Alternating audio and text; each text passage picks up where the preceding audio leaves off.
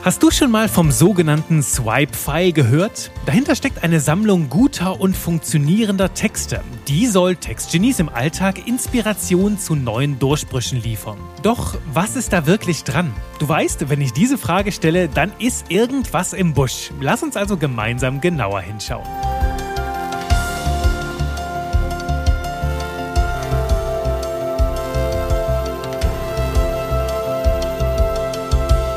Hallihallo und willkommen zu einer neuen Runde Spaß mit Buchstaben. Wie gewohnt mit mir, Juri Keifens, deinem Trainer für modernes Copywriting oder, nennen wir es heute anders, deinem Texttitan.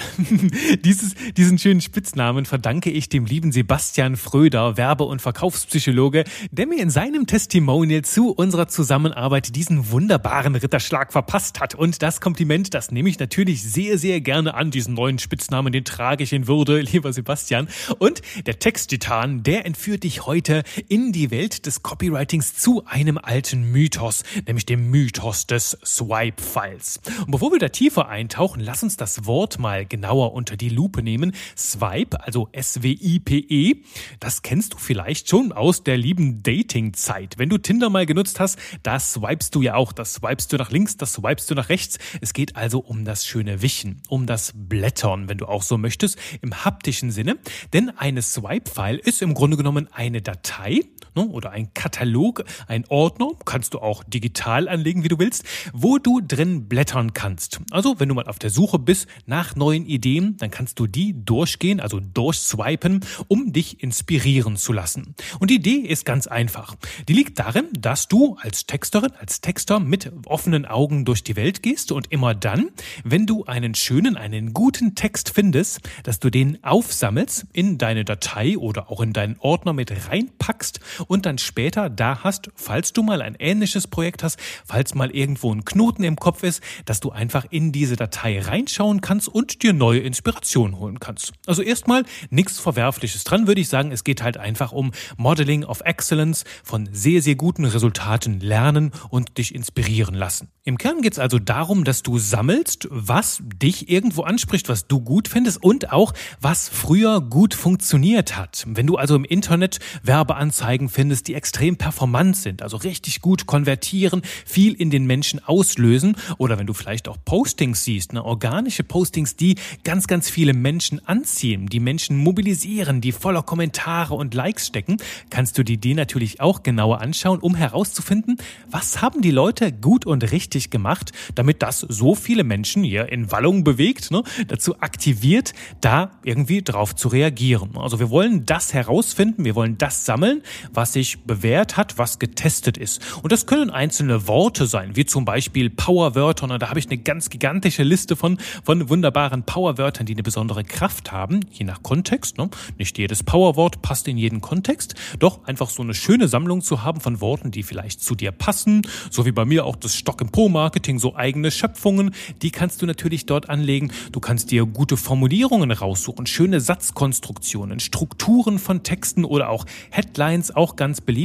Also du legst dir eine Sammlung zu von all dem, was du irgendwie inspirierend und bereichert findest. So, das ist erstmal das Grundprinzip eines Swipe-Files. Finde ich, natürlich hat das seine Berechtigung. Allerdings will ich hier zwei große Alarmkeulen, zwei Sirenen anschmeißen. Hier, die kannst du vielleicht auch, wenn du regelmäßige Hörerin oder Hörer dieses Podcasts bist, dann leuchten diese Alarmsignale wahrscheinlich längst schon in deinem Kopf, nämlich ein großes Wort, das riecht alles ganz verdächtig nach Zombie-Writing, nach Zombie-Writing, nach Vorlagenschubserei, nach Kopier-Writing, also dass wir einfach herz- und hirnlos die Texte von anderen übernehmen und da leichte Worte dran verändern. Und das sehe ich leider immer wieder so im Internet. Es gibt so uralte Headlines von so Copywriting-Urgesteinen. Sie lachten, als ich mich ans Klavier setzte, doch als ich zu spielen anfing, gähn, gähn, gähn. Ich kann es nicht mehr hören, dieses Beispiel muss irgendwie überall da herhalten, wo es um gute Headlines gehen soll. Und ohne Frage,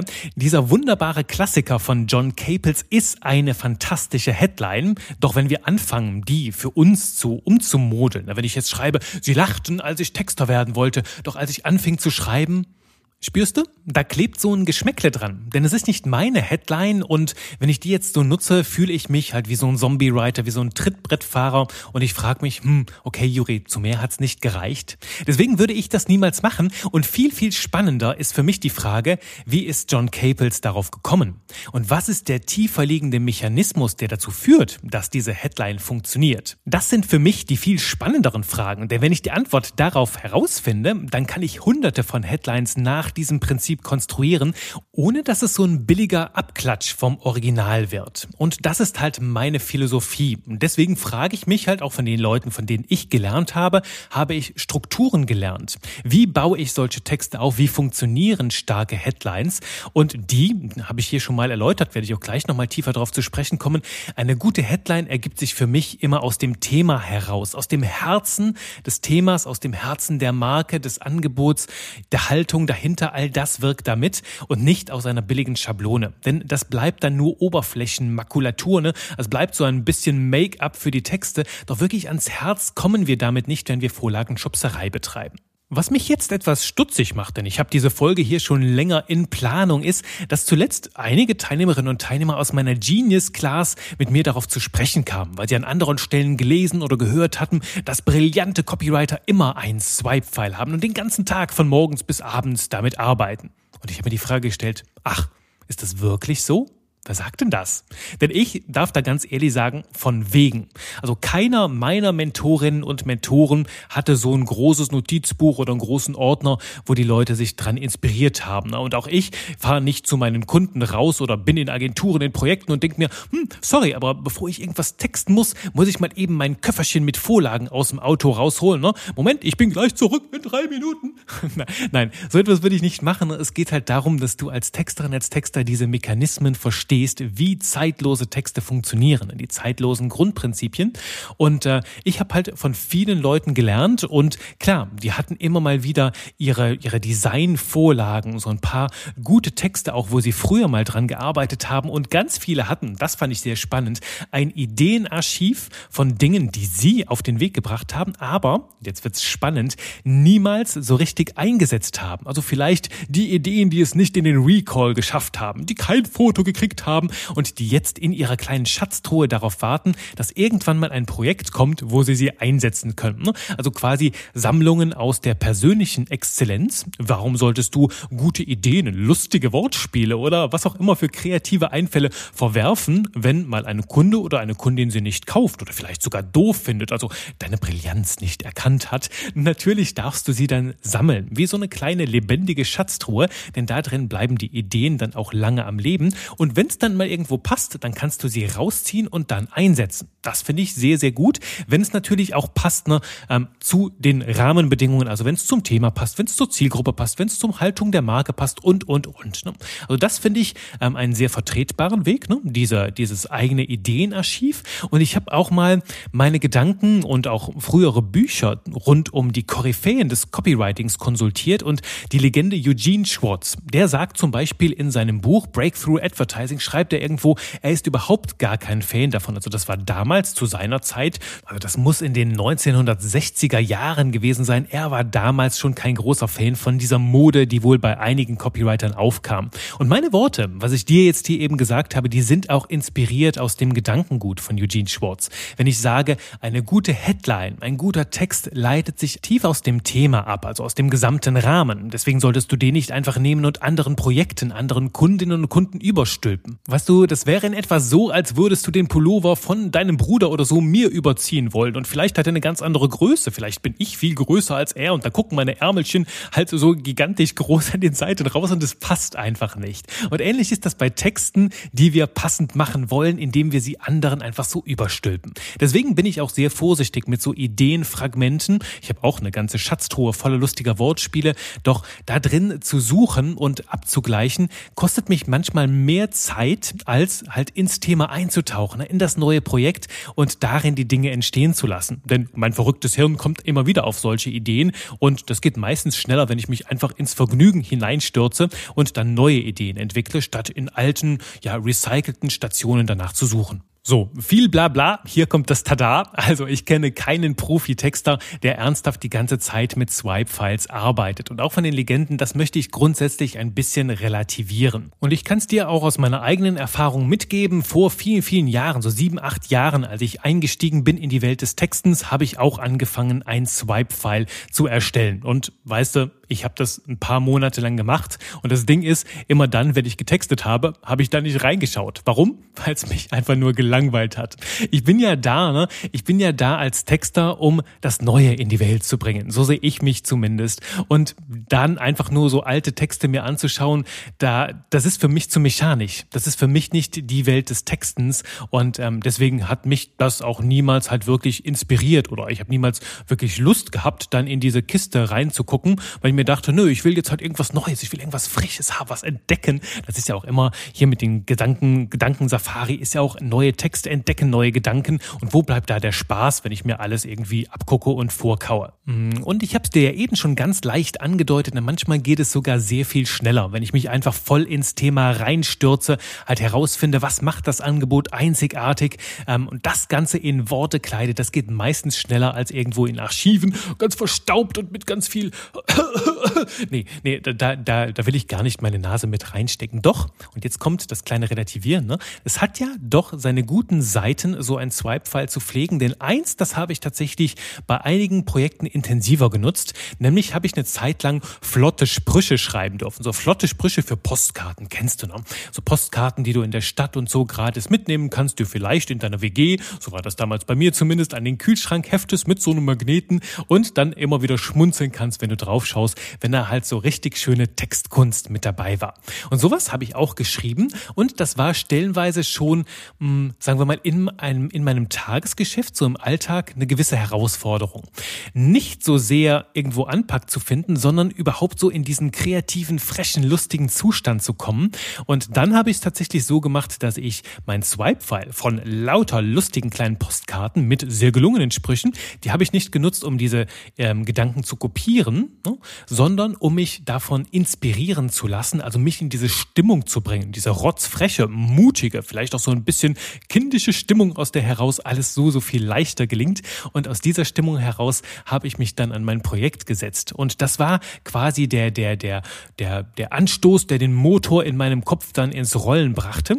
Und das habe ich dann sehr, sehr gerne gemacht. Manchmal haben mich die Art und Weise der Sprüche hat mich dann auch fasziniert, inspiriert, daraus auch eigene Varianten abzukupfern, indem ich das Muster wohl irgendwo unbewusst verstanden habe, nachdem vielleicht der Witz aufgebaut war oder es gab dann irgendwo Wortwitz, wo ich mir dachte, ja Juri, klar, du könntest mal auf den Wortwitz schauen oder eine Kombination mit lustigen Bildern oder du verdrehst ein paar Buchstaben oder was auch immer. Also den Mechanismus dahinter, den habe ich dann manchmal unbewusst kapiert, also mein Hirn hat verstanden, was da passiert ist und hat dann angefangen, in die gleiche Richtung zu denken. Und das hat die Magie ausgemacht und klar, so kannst du auch mit einer Swipe-File umgehen, dass du, wie ich eben schon gesagt habe, das tiefere Muster dahinter identifizierst und dann kannst du im Grunde genommen all die Karten, all das Zeug rausschmeißen, über Bord werfen, weil du ja dann das zeitlose Muster erkennst, vielleicht noch ein paar Beispiele sammeln, um wieder in den Modus reinzukommen und das dann nutzen, um andere, um in diese Richtung zu denken bei neuen Projekten. Das ist für mich ein konstruktiver Umgang mit einer Swipe-File, also möglichst nicht die Dinge stumpf kopieren, nur einige Worte ersetzen, sondern die zeitlosen Muster dahinter nutzen. Und genau das ist letzten Endes der Kern meiner Copywriting-Philosophie. Das ist auch das, was ich in meiner Genius-Class lehre. Es geht darum, dass wir eine bewusste Kompetenz bei dir kultivieren. Denn wenn du weißt, wie Texte in der Tiefe funktionieren, dann bist du frei von all diesen Schablonen. Und bei mir in der Genius-Class lernst du, warum diese Schablonen funktionieren und kannst dann dadurch virtuos damit jonglieren. Das ist die Idee. Also wir wollen vermeiden, dass du Vorlagenschubserei, Zombie-Writing betreibst, das ist das Thema, dass du in den Meilenstein-Folgen dieses Podcasts hier nochmal nachhören kannst, Folge 57, 58, 59, denn da fehlt das Herz, da fehlt die Seele, da fehlt Persönlichkeit. Und letzten Endes ist das auch für mich manchmal eine Gefahr, diese altbackenen Texte zu übernehmen, weil ich sehe ganz viele von diesen Texten, die werden gelobt im Internet, auch obwohl sie 50 Jahre alt sind und ganz ehrlich, viele von diesen Texten, die damals brillant waren, die auch in ihrer Struktur originell professionell, auch intellektuell vielleicht kribbelnd sind, die würden heute wahrscheinlich in der Masse untergehen.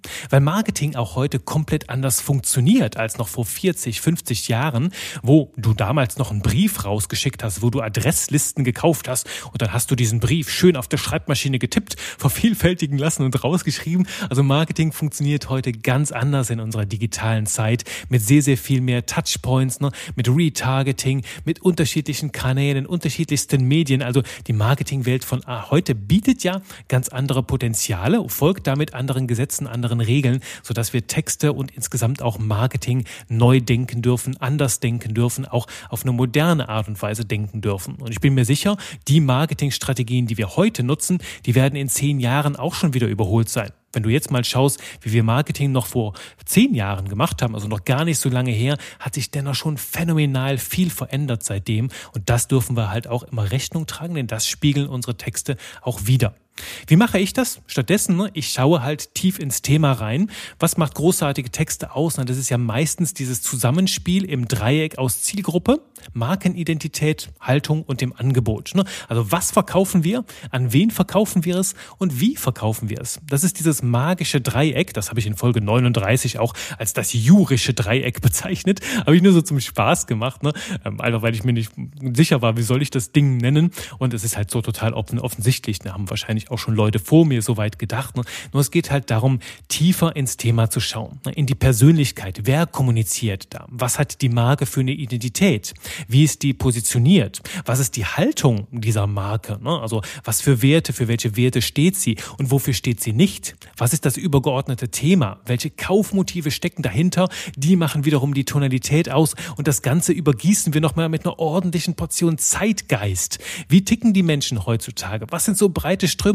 All das beeinflusst unsere Marketingwelt und beeinflusst auch letzten Endes, wie wir texten. Und keine Sorge, das klingt jetzt nach sehr viel Raketenwissenschaft, nach einer verrückten Magie, doch alles wird leichter mit einer fundierten Strategie. So, diesen Reim konnte ich mir jetzt nicht verklemmen. Also es wird leichter, wenn du ein System daraus machst.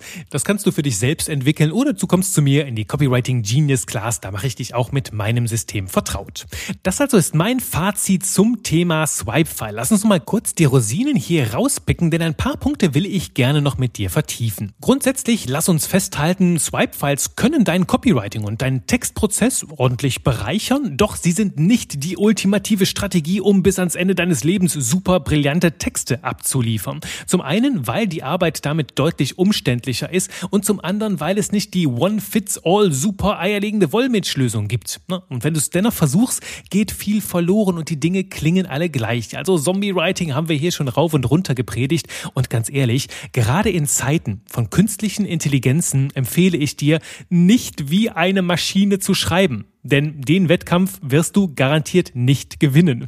Schreib tatsächlich dann eher wie ein Mensch. Ein Mensch, der Hirn hat, der Herz hat und der vor allem auch Persönlichkeit hat. Und darum geht's jetzt auch in den Pro-Seiten, die ich noch einmal mit dir betonen möchte. Also die beiden Kontraseiten ist umständlich, führt zu Larifari-Zombie-Writing. Doch die Pro-Seite, habe ich dir eben schon gesagt, so eine Sammlung kann dich inspirieren und deine Kreativität stimulieren. So wie bei mir mit den Podcasts, wenn du die zeitlosen Prinzipien dahinter verinnerlichst oder einfach auch dich in den nötigen Spirit reinbringen willst, noch so ein bisschen frech, bunt und wild, freche Sprüche. Das ist das eine. Das zweite Swipe-File, und das will ich jetzt hier noch kurz mit dir teilen, ich sammle auch immer noch. Doch ich sammle andere Dinge. Ich sammle keine Texte, sondern ich sammle gute Geschichten. Ich sammle gute Geschichten, weil ich die dann in meinem Copywriting einsetzen kann und ich sammle vor allem spannende Fakten und lustige Metaphern, beeindruckende Bilder, also Bilder fürs Kopfkino, und die sammle ich nicht immer auf Papier, sondern auch in meinem Gehirn. Doch ich habe natürlich unterschiedliche Sammlungen und darin bewahre ich diese ganzen Perlen auf. Wenn ich da mal irgendwo eine Geschichte brauche, dann kann ich da reinschauen und gezielt die Geschichte raussuchen, die ich brauche, um ein gewisses Thema zu illustrieren. Also ich sammle die mit thematischen Schwerpunkten. Die sind also, wenn du so möchtest, verschlagwortet. Ähnlich mache ich das übrigens auch mit Zitaten. Habe ich auch hier in einer früheren Folge schon mal erwähnt. Ich habe eine gigantische Zitate-Datenbank, die ich persönlich pflege. Und ja, du fragst dich jetzt vielleicht, Juri, in Zeiten des Internets, das Internet ist doch voll mit Zitaten. Ja, das ist es. Nur viele von diesen Zitaten sind einfach ausgelutscht, weil jeder einfach dahergeht und wenn du ein Zitat suchst zum Thema Mut, dann googelst du das Zitat Mut und das Erstbeste von dem erstbesten bekannten Namen, das da kommt, das setzen die Menschen ein. Und darum wird es abgedroschen, haben wir schon tausendmal gehört, aktiviert die Hirne nicht mehr so richtig. Deswegen habe ich damit begonnen, Zitate zu sammeln aus Büchern, Bücher, die ich selbst gelesen habe natürlich, und schreibe mir den Autor dann daneben. Und häufig sind das auch Zitate, die unterm Radar sind, auch von bekannten Menschen, doch Zitate, für die man tatsächlich lesen musste, die sich vielleicht nicht so einfach ergeben. Und das führt dann immer wieder zu so einem Lächeln im Hirn und zu Aha-Momenten, wenn die Leute dann etwas Neues entdecken. Das mag ich auch, wenn ich auf schöne neue Zitate stoße. Das bleibt dann richtig in Erinnerung und führt zu so einem schönen, ja, Gefühlscocktail bei mir, den ich dann auch genieße. Und das wünsche ich natürlich auch meinen Leserinnen und Lesern.